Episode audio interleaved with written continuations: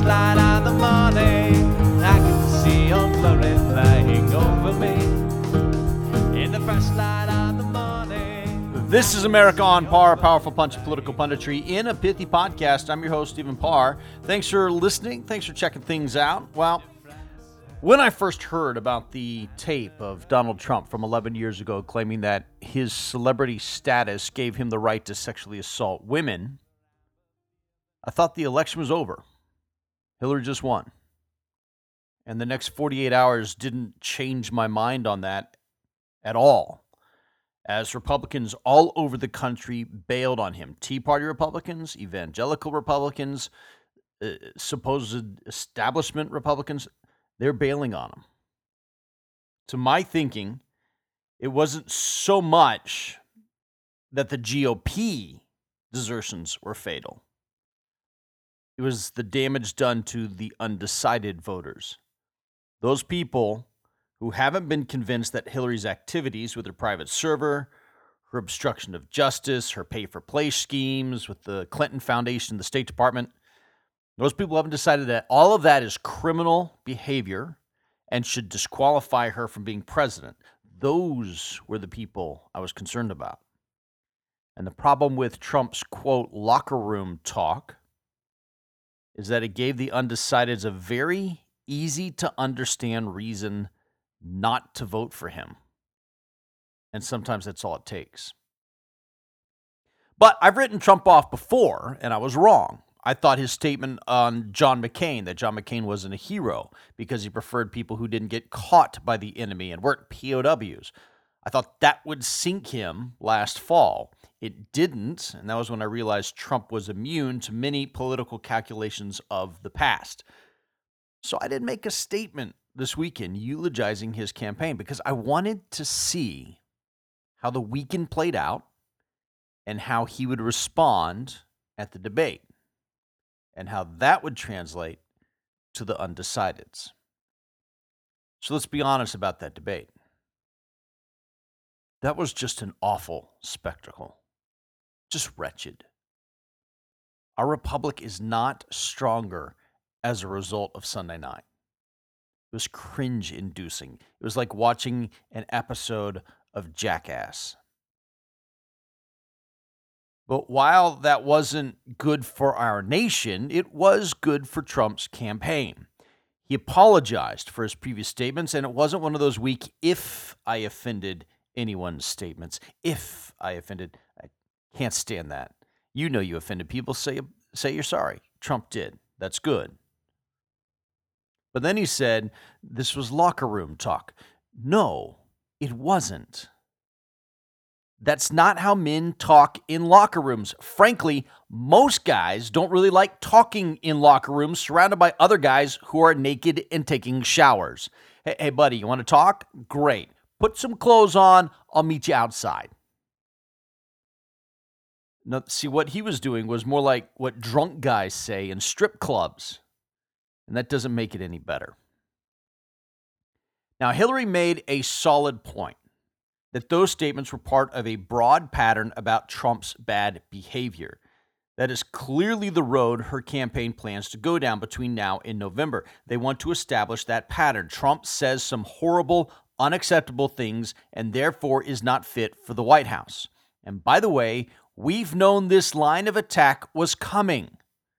Remember the very first Republican debate last fall? Here's the very first question Megyn Kelly asked Trump one year ago. Your Twitter account has several disparaging comments about women's looks. You once told a contestant on Celebrity Apprentice it would be a pretty picture to see her on her knees. Does that sound to you like the temperament of a man we should elect as president? And how will you answer the charge from Hillary Clinton, who is likely to be the Democratic nominee, that you are part of the war on women? That was a legitimate question. And and she was right. That's exactly what Hillary Clinton's doing. You're part of the war on women, but she's added to it. You're part of the war on Hispanics and the war on Muslims, and and you're homophobic and xenophobic and sexist. She's thrown the whole thing at him. Megyn Kelly saw it coming a year ago. And instead of really responding to that legitimate question and working to make himself a better person and thereby a better candidate, Trump went nuts and he started a Twitter war with Fox News. That was stupid then. It's still stupid now because not only was Kelly's question reasonable, but it was a foreshadowing of the attacks the Clintons are currently launching. If Trump had bothered to learn from that incident, he could have made himself a better candidate and more immune to this line of attack. He didn't. And so this tape has nearly ruined his chances for the White House. But then, right after that in the debate, something happened. Hillary wasn't able to stay on that argument for very long. Trump was able to turn it around. Here is the moment the debate changed from Trump being on defense to Trump being on offense. It's just awfully good that someone with the temperament of Donald Trump is not in charge of the law in our country. Because you'd be in jail. It was a great line. And the audience, you know, they'd been told to be quiet uh, yeah, they weren't after that one. They were hooping and hollering. Now, the liberal press has had a fit over that line. They say this is the first time in our nation's history when one presidential candidate has threatened to imprison the other candidate. See, they say that's what happens in banana republics. I read and watched several liberal pundits make that exact same argument. Well, here's what they failed to understand. The reason why Trump was able to make that threat is because this is the first time in our nation's history when a candidate for president has committed crimes against our country on the level of Hillary Clinton. She should be appearing before a judge, not appointing them. By the end of the debate, Republicans were calling it a knockout and a home run. Democrats were calling it a tie. Okay, so that means that Trump won. But more importantly, here is Frank Luntz talking about the results of his focus group last night. I have to acknowledge something here. I thought that it was all over for Donald Trump. And when these people walked in here, I was pretty sure of it. Based on their response, and I hope to bring some more of it to you later on in the show, I have to change my mind. I actually think that tonight was so significant that he is back in this race. Now, as I said after the last debate, focus groups can give you an idea, an inkling, but they may not be fully representative of the whole electorate. It's, it's a good sign for Trump, but I don't know if it's going to be enough. Trump was able to stop the bleeding. He was able to inflict a few wounds onto Hillary at the same time, but I don't know if it's enough. Here's what we do know Trump has to stop creating self inflicted wounds.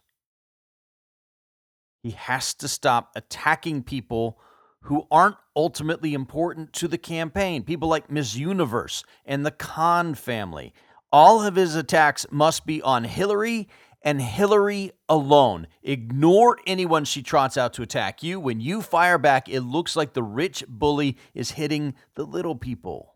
Stop it. There will be a third and final debate in just over a week. We know this is coming. That debate will be the most important of the three. We also know there will be more leaked tapes and accusations of sexual misconduct against Trump. The Clintons and the media have them, and they're just waiting for the right moment to release them. We also know there are still more emails coming from WikiLeaks, but those may be too obscure or too weak to make a difference. Bottom line Trump's line of defense is that words aren't as important as actions. that works on a, a couple of different levels for him. His line of attack is that Hillary belongs in the big house, not the White House. But if he really wants to win, he must also find a way to inspire people. And I'm not sure if that's within his wheelhouse. Thanks for listening. If you like these podcasts, please share them with your friends on Facebook and Twitter. If you'd like to leave a comment, you can always do so on my website, AmericaOnPar.com. I'm Stephen Parr, and I can still see Old Glory flying over me. I can see old glory flying over me in the first light.